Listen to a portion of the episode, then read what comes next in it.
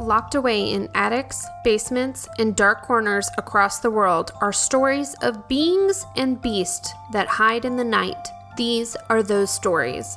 It's the Sleepless in Suburbia podcast. I'm Brooke, case manager for our team, and this is the audio recap for case 113 Zen Blossoms Yoga Studio. When I received this email from manager Lila Gones, I dusted off my Gin Blossom CDs. Okay, so I pulled up Gin Blossom's videos on YouTube because I'm still not tech savvy enough to understand how to find their music on Spotify. Lila wrote, Ladies, my name is Lila Gones, and I'm the manager of Zen Blossom's yoga studio in Springfield. We've been open for about 18 months, and things are happening more and more frequently. We are a woo woo space walking the beautiful lines of spirituality, body, and soul. The space we provide our yogis is supposed to be one of calm, providing them an opportunity to connect inward to grow their strength and mind body connection. It's becoming increasingly difficult to foster this environment when a ghost or something like it keeps harassing our staff and students. Water bottles get knocked over in class for no reason, a teacher has seen the same face looking back at her from the mirror in the woman's locker room. A yoga block launched across the room and hit a student in the stomach during Shavasana. This was witnessed by several students. These are just a few of the things happening here. This is the last place I thought would be haunted. But there's a ghost here. We all know it. Please come to the studio and see what you find. Love and light, Lila. Zen Blossom's Yoga Studio is a two story brick building set in the town square area of Springfield. You might actually hear it before you see it because of its collection of outdoor wind chimes. Once inside the reception area, there's a desk, as well as couches for students to relax on before and after class. Just past the reception area are two large locker rooms, a men's and women's. Finally, on the main level, there are several individual yoga studios. There are five yoga studios to be exact, varying in size. Lotus is the largest studio used for different hot yoga classes. Lily is the second largest studio and it's not heated. Hyacinth is a heated room used for yoga classes. Iris is not a heated space. And Poppy is the smallest room used for yin yoga and other more gentle practices. There's a flight of stairs that leads up to the meditation rooms and staff areas. There are two meditation rooms, both are lightly heated.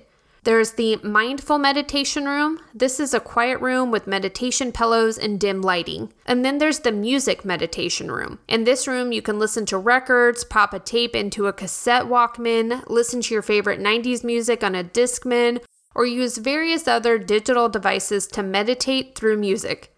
It's pretty awesome. When's the last time you had the satisfaction of clicking a CD into a Discman? Just saying. On the second floor, there's also an office that's used primarily for management and a staff lounge, which is a large area of the second floor, also used for yoga teacher trainings. Team update. During the prep stage of the investigation, Prue had her hands full at a local bookstore, coordinating a book signing event for an upcoming thriller author. So Lark jumped into online historical archives to dig up some details on the building that now houses Zen Blossoms. We will keep them paired for the actual investigation. Lo and Claire teamed up for this investigation. We can always count on something interesting happen when we match up the one who can try to logic her way out of the most concrete evidence and the one who gets scared of leaves blowing in the wind. They also kept an eye on HQ. I investigated with Ford. She's the prankster of the group, even when it comes to other paranormal investigations. Once on a trip to Estes Park to explore the Stanley Hotel, Ford snuck in on a tour investigating the conservatory. Her plan was to scare them as they left. Instead, she got spooked by the tour guide who happened to be wearing an old timey hat.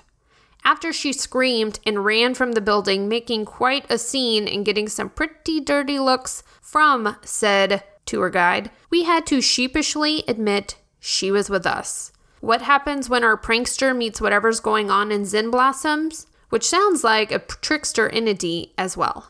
Here's a little bit of the history on the building that houses Zen Blossoms, and Lark did an awesome job compiling this information.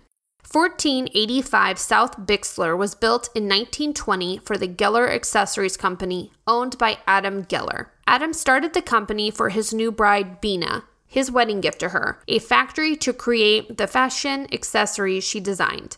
Bina designed beaded clutch purses, hats embellished with fabric flowers, ribbon choker necklaces, cuff bracelets, and gem hair accessories like tiaras. 90% of the workforce at Geller's Accessories Company were women, only 25% of whom were married. The Gellers created great loyalty amongst their employees by paying them 2% more than other piece workers in the state.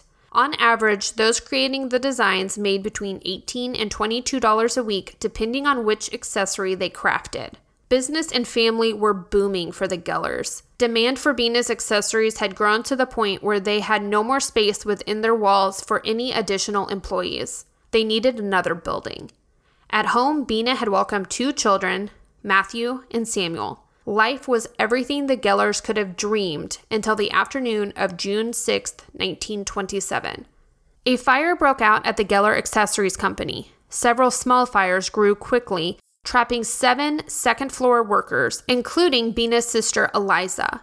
One of those trapped women jumped from the second story, breaking her leg, fracturing several ribs, and also crushing her wrist. The other six women died in the fire, most succumbing to smoke inhalation.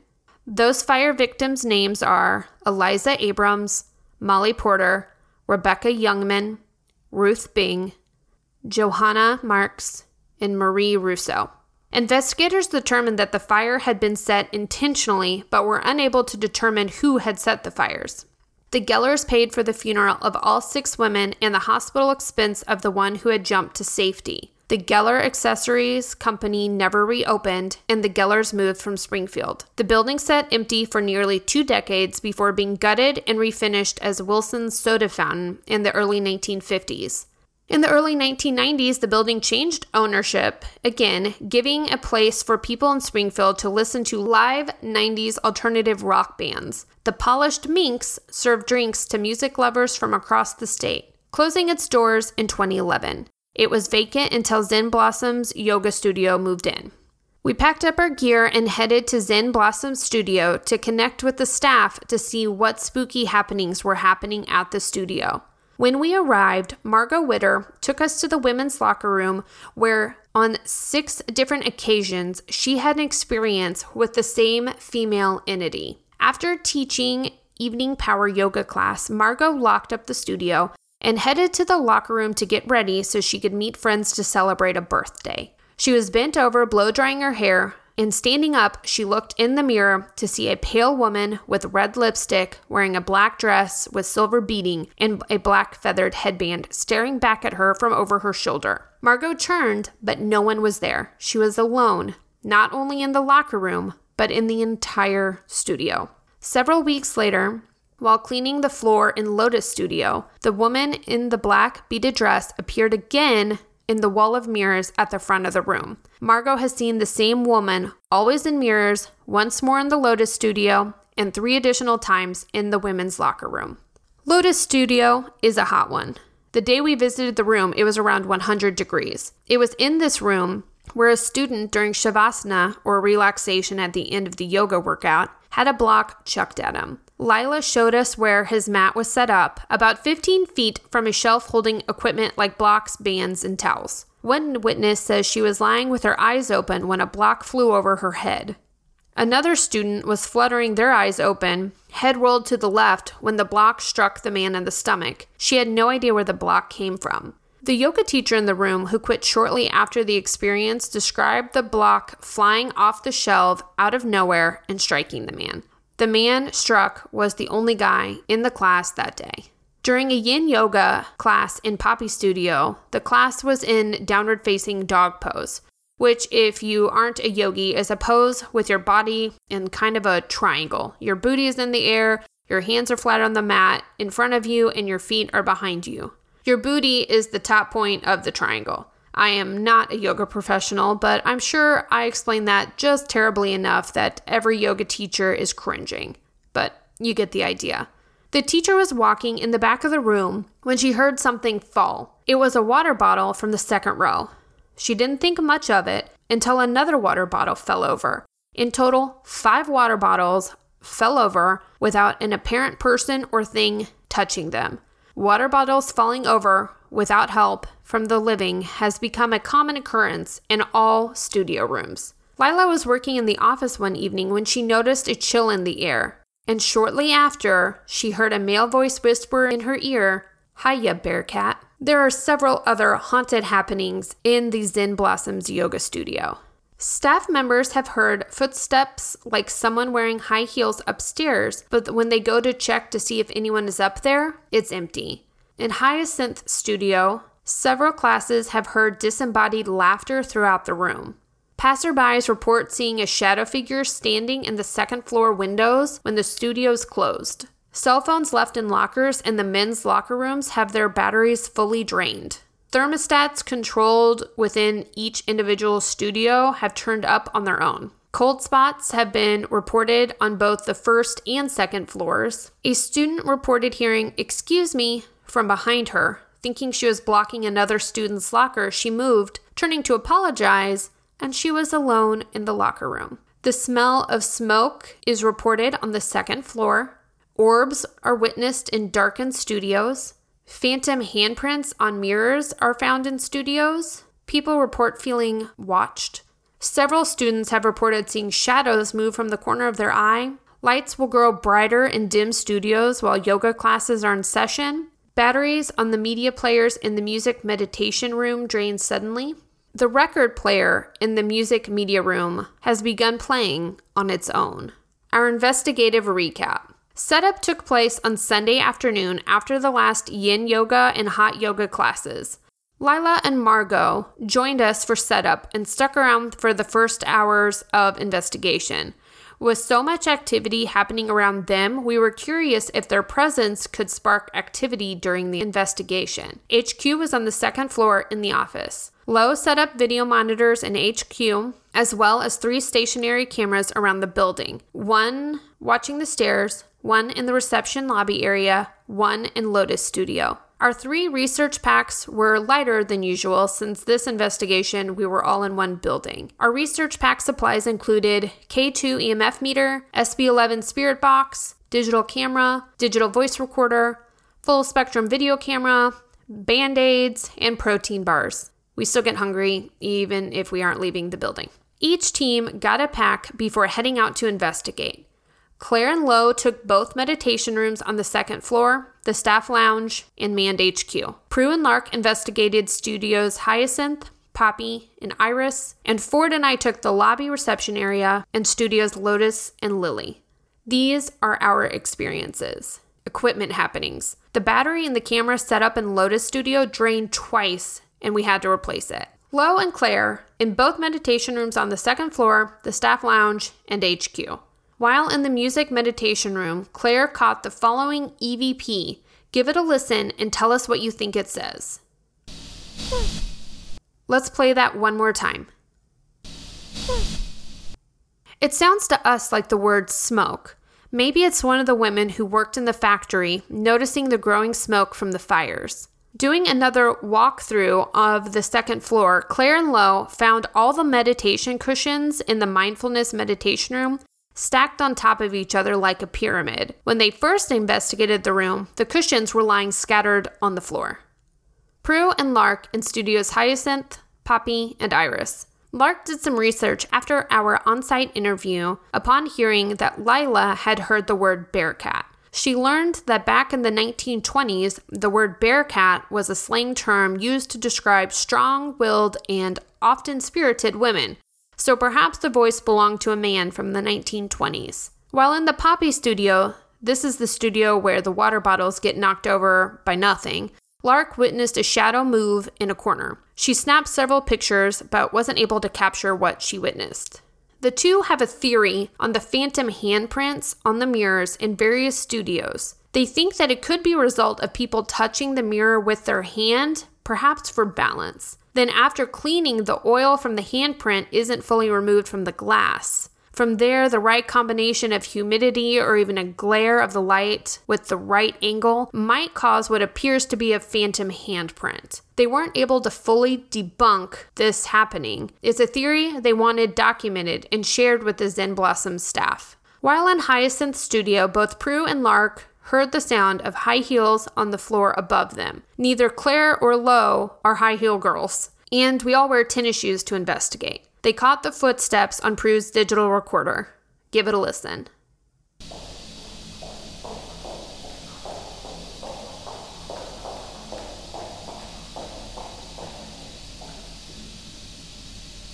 Prue then went upstairs to Claire and Lo, finding them both in HQ. Neither had been walking around upstairs for about 30 minutes. We believe these feet are the footsteps from somebody just on the other side of the veil. Myself and Ford in the lobby reception area, and studios Lotus and Lily. Margot and Lila joined us at the start of the investigation in Lotus Studio.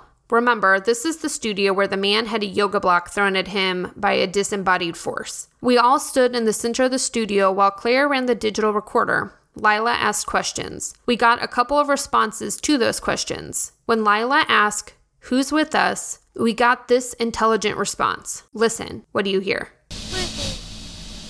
Did you hear Ruthie? We didn't hear the response in the room, but I couldn't believe the response when we listened back. It sounds to us like when asked who was with us, a voice responded with Ruthie. It seems very likely that this could be an intelligent response from the spirit of Ruth Bing, who lost her life in the fire. Here's our next EVP evidence caught in the same room during the same session. Lila asked, Are you okay with us being here? We got this response. Did you hear berries too?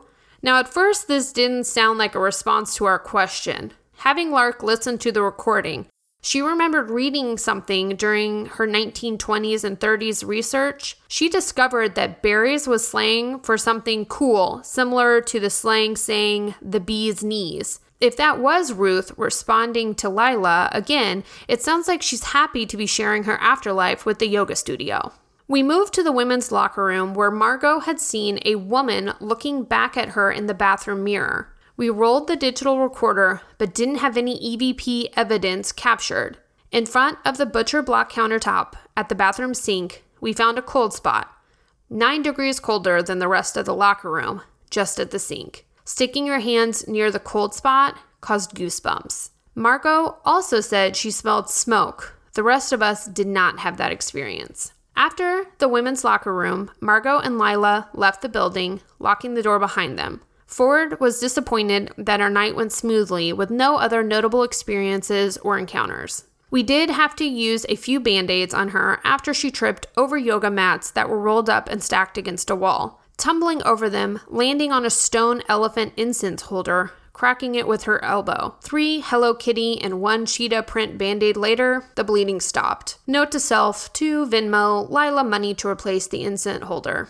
Sorry, girl. Evidence wrap up. I can say I never thought we would check out a yoga studio for paranormal activity. Thank you, Lila and Margot, for inviting us into your space to investigate. It does look like there are some spooky happenings at Zen Blossom's yoga studio. From our experience, it doesn't seem like this haunt is malevolent more like an honorary spirit or two playing with the living and possibly some residual haunts. We are comfortable closing case 113. Make sure you head over to Facebook and Instagram. We're at Sleepless Suburbia Pod for investigation and behind the scene photos, Facebook and Instagram are also great ways to stay in the know on everything happening with the Sleepless in Suburbia team. We will be back next week with another case. Until then, thanks again for listening to the Sleepless in Suburbia podcast. If you enjoy our cases, please make sure to rate and review us on Apple Podcasts. It's such a huge help for us. And make sure to subscribe so you get our new case each week. Until next week, bye everybody.